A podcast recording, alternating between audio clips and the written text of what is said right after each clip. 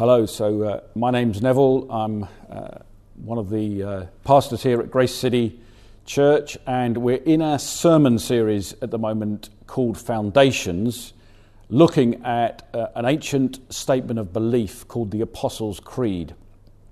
And we're working through it line by line. And this week um, we've got to a line which actually talks about judgment.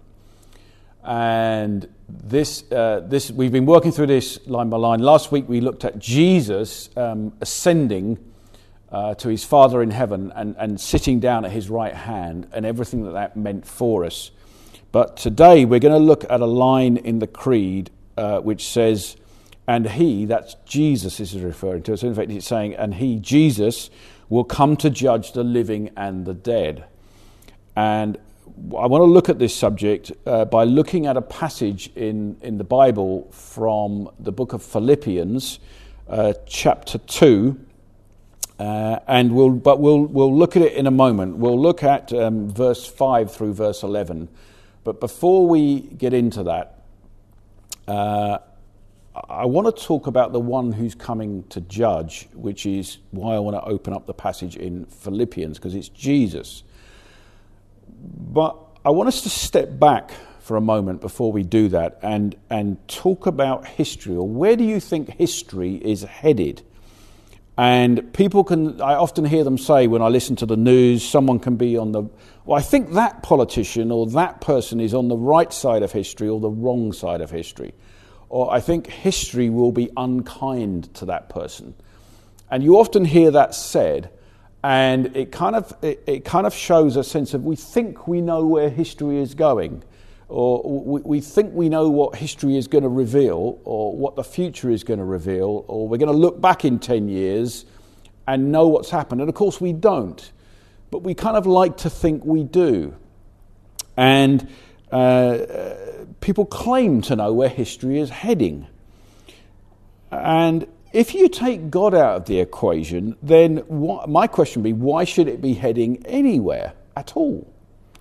And there's a quote by Martin Luther uh, that I find interesting on this subject. He says this He says, The arc of history, the arc of history is long, but it bends towards justice.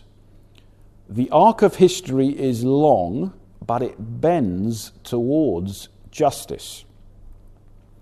It might take a long time, but justice is coming. There is a, there is a good ending coming. There is justice waiting for us. And this doesn't really make sense unless we head to the Bible. And the Bible is his story, it's the story of Jesus. And this is the creed we're looking at this explains a lot about where we think history is heading to. Uh, how Jesus plunges into the, this world and then rises again. And there is a moral arc to the story of Jesus, which I'll un- unpack in a moment. Uh, Christians think and believe that, that history follows his moral arc that bends towards justice. And I think to help us understand this, I, I, I, thought, how can I explain this to you? I think there's three views of history. You may well say there's more views of history, but certainly there's three major views of, of history and where the world's going uh, past, present, future. There's three major views, I would say. And I'll describe them as um, like a circle, a frown, and a smile. And let me, under, let me explain what I mean by that. The circle view, I think, of history is where have we come from, where are we going to, is kind of that uh, life just goes round in a repeat. It, it, just repeats itself. There's not much we can do about it. It tends to make us quite fatalistic. Uh, whatever will be, will be, but things just go round in circles. They just repeat, and it doesn't really make much difference to what we do.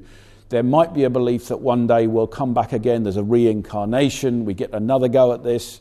Uh, but basically, it tends to lead to a disengagement. We kind of think, oh, well, I'll just get on and do the best I can, but, but life just goes round in a circle and just keeps repeating itself. That's definitely one view of history, where we come from, where we're going to.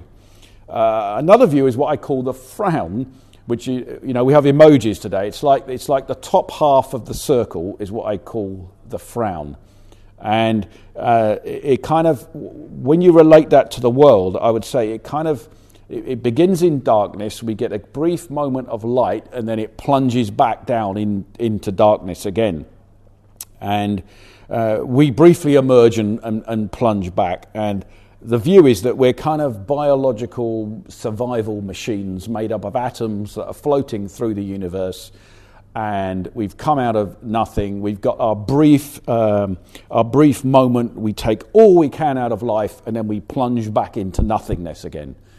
Uh, that is what I call the frown view of history. We, we come from nothing, we get this brief moment, and then we plunge back into nothingness again. That's it. And then I would say the third view is what I call the smile view, the upside down circle, which, which is, I believe, the Christian's view of the moral arc of the universe. In that uh, we have a God who's existed uh, into, back into eternity, who uh, created a, a, a perfect heavens and earth, and we've messed it up. we've plunged downwards but there is a day coming when God will put everything right and there will be a new heavens and a new earth. That's kind of the smile view of history. I hope that just makes sense. That the circular view, the frown view, and the smile view. Now, having said that, just as a way of introduction, uh, I want to look at this passage that you've heard read out to you in Philippians 2, because this, is, this summarizes a lot of things about Christianity, and particularly about Jesus who we're saying today is the one who will come to judge the living and the dead. So, what is this judge like? And this passage says quite a lot about him. Uh, we see Jesus stooping, suffering, sacrificing, dying, and being raised up. Uh, and this is the creed. We've been through it. He's born of the Virgin Mary, he suffered, he died, he descended he was raised on the third day and he's ascended into heaven and is seated at the right hand of the Father. That's what we've looked at through the Creed. And the shape of his life, the shape of Jesus' life, defines all of our lives. And without Jesus, I don't think there's any reason to believe in a smile version of history. Uh, without Jesus, it doesn't make a lot of sense to me. But what if it's true? What if Jesus really has plunged into the fallenness of this world. What does it mean? It's very important. So let's look at Philippians 2. So, verse 5, we started. It says, Have in mind, have this, have this mind among yourselves, which is yours in Christ Jesus. Verse 6, who, though he was in the form of God, did not count equality with God a thing to be grasped. See, Jesus, the Bible says, was with the Father back into eternity, perfect relationship, the wonders of heaven, knowing perfect love with, with the Father, the Son, and the Spirit. And Jesus, this verse says, doesn't think of that perfect life or history as the frown. Uh, he he's not looking to rise up to grab and take hold of whatever he can in the moments he's got. It's not what it says. It says he did not count equality with God something to be grasped or held on to. Didn't, he didn't treat it like that.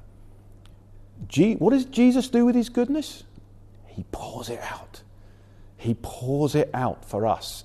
The Bible says it's, it's, it's prophesied about Jesus in the Psalms that he would be the fountain of life. What does a fountain do? Well, it just pours out water. This is what Jesus has poured himself out. That's what he came to do. He came to the earth. He didn't count his equality with God, the Father, something to be grasped and held onto. Not what he thought about life. He, he poured himself out. What an amazing God.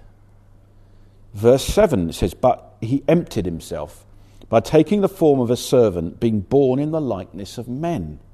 See, the default view in the West, often I think, of God is a God that's high on power and low on personality or kindness. Lots of power, not much kindness. not much nearness, God who's far away. That's kind of the default view. And people often say to me, um, I don't believe in God. I hear that quite a lot as a pastor. I don't believe in God. And I tend to answer, the, I tend to answer that statement with a question. Well, which God is it that you don't believe in? Which God is it that you don't uh, uh, believe in? Can I tell you about this God that I see in the Bible?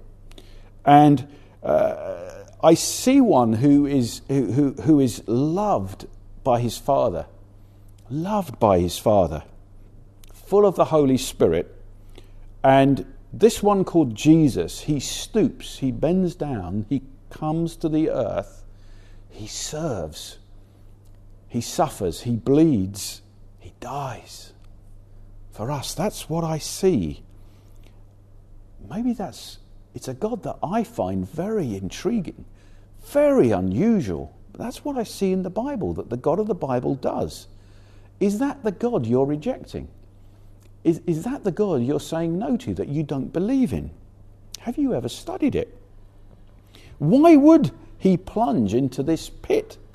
with all our darkness and all our hurt and all our rejection. Why would he do that? See, we've turned from light and life and love. And God says, Your darkness will be my darkness. I'll take it on. That's a God that I'm very interested in. Is that the God that you've seen? Is that the God you're rejecting, you don't believe in? Verse 8, it says about Jesus, and being found in human form, he humbled himself by becoming obedient to the point of death, even death on a cross. See, he wants to meet us at the darkest part of the valley. There's no depths he won't plunge to. Humbles himself, becoming obedient, even to the point of death. And not just any death, but death on a cross. The worst form of punishment. Is there a place he won't come down to? See, I'm going to say to you, I ask you the question again what is your view of history? What is history? Is history the circle, which we're basically just stuck? It's endless repeat, no one's coming. It's just maybe we get another go in another life, maybe we won't, but what the heck? What's the point? We'll, we'll just keep going. Life just goes round. There's nothing I can do about it. There's no one coming to rescue. It's not going to change.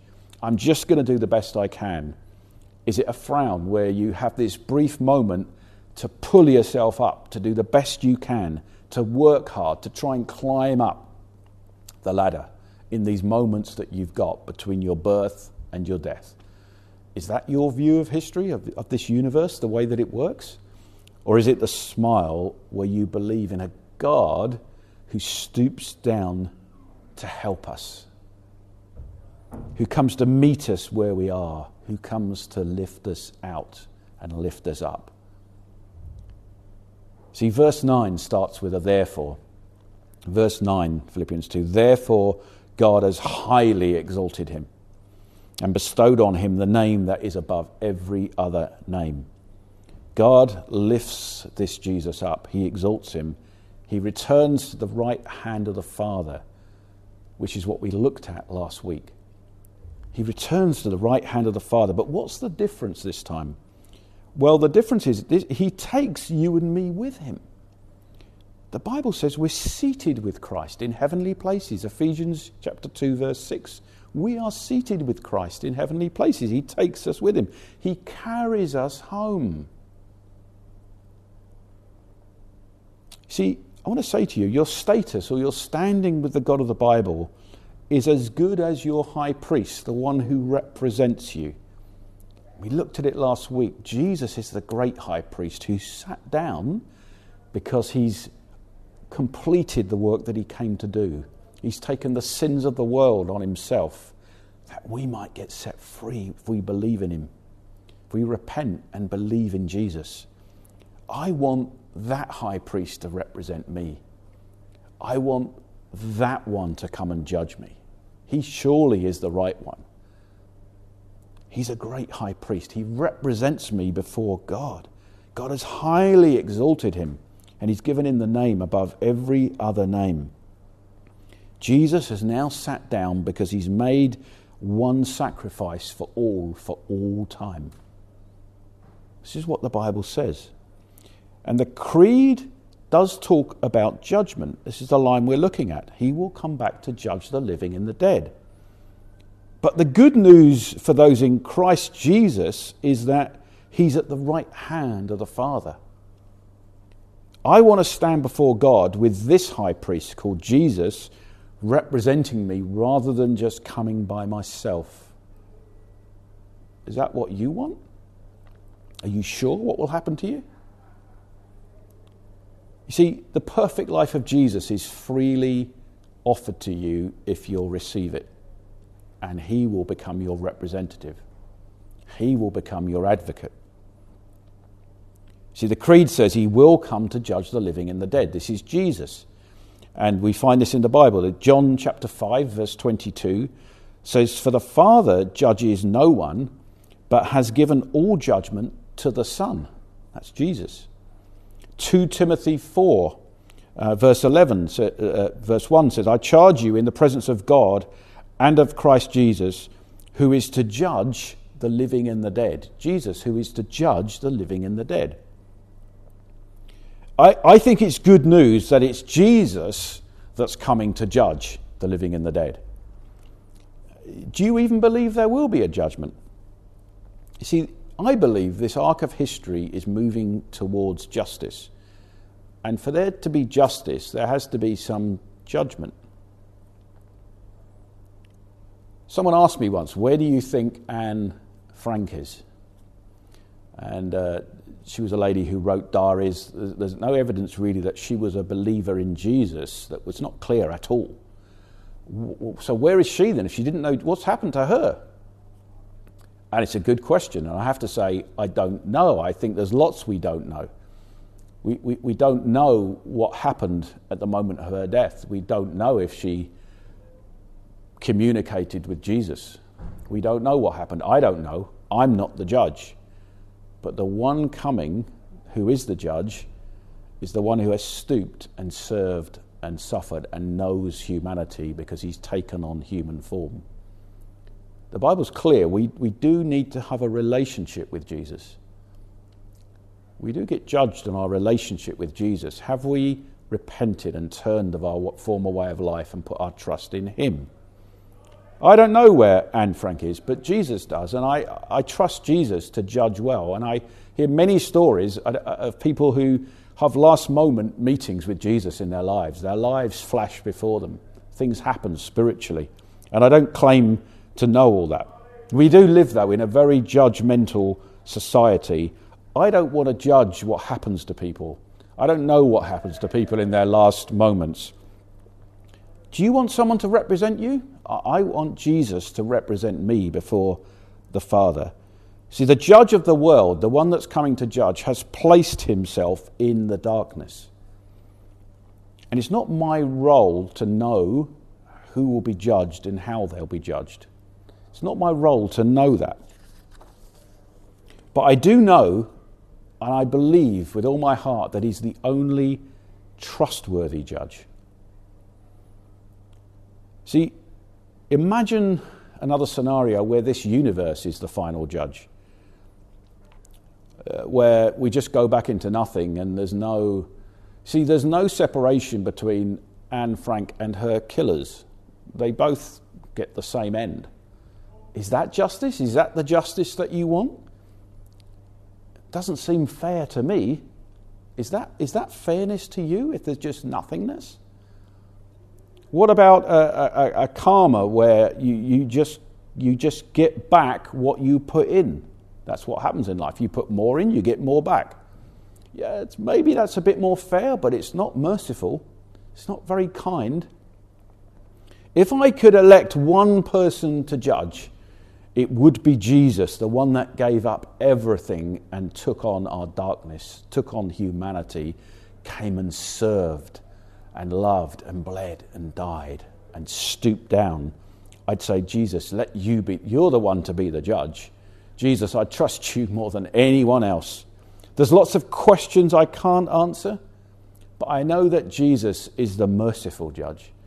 I, I, I know Jesus, I see the way Jesus lived his life on the earth. I trust him to be a good judge, the right judge. You see, verse 10 and 11 say that so that at the name of Jesus every knee should bow in heaven and on earth and under the earth, and every tongue confess that Jesus Christ is Lord to the glory of God the Father. What this is saying is at the end of time, things get wrapped up. We will all acknowledge Jesus. Everyone is going to acknowledge Jesus one day. There's a, there's a time coming. That's where history is heading towards. Well, where's it going? Well, this is saying the smile version of history that started off with the Trinity, the Father, the Son, and the Spirit in perfect communion, perfect world, perfect Adam, mankind, humankind created in the image of God. We've messed it up. We've plunged ourselves into this pit, and Jesus stoops to come and rescue us. And one day, history is heading towards justice, where Jesus comes to judge the living and the dead. That's where it's heading to. And one day, all will say that Jesus is Lord, and every tongue will confess, and every knee will bow. You see, it's the same self giving love from Jesus that, that, gives, that, that brings out two responses in people. It brings out a sense of, Yes, Jesus, help me, help me. I, I want you to come into my life. I want to turn. I want you to be the Lord of my life. But it also produces the response of, I'm not interested. I don't want to know. Jesus offers light and life and love if you will receive it. But if, it, if you don't receive it, it's not because Jesus hasn't offered it to you, He has. If you want Jesus, then you repent and believe. You turn from your old way of life. You say, I want this one who's emptied himself, who didn't hold on, he didn't grasp at things, he let things go. He came down, he took on humanity. He suffered and served and bled and died for me. Jesus, you're the one that I want. I, I, I, want you to help me. I want you to help lift me out of this pit that I'm in. I, want to get back to God. The, the, things I can't, I can't do it myself. I need your help. Jesus, come into my life. I, accept your perfect life. I turn to you. I repent. I repent of, who I, of, of what I've become. Jesus, help me. I, I turn to you. Repent and believe, and believe that He is the Christ. He is the Son of God. Believe in Him who He said He, said he is. If you believe in your heart that He's the Lord, you believe that God raised Him from the dead, you will be saved. You believe it? You turned? You turned to God this morning? He's the one, this Jesus is coming to judge the living and the dead. He's a merciful judge. He's a good judge. He's taken on humanity. He's reached down into our mess and taken it on himself that he might lift, us, lift out all who will believe in his name. This is so important for us. There is a day coming when judgment will come. It has to come. It has to come. But do you want Jesus to be your representative in that moment? Do you want Jesus to come to you? Do you want him to save you, to rescue you? Jesus is the best judge there could be. He is coming to judge the living and the dead. Let's worship him together as we sing together now.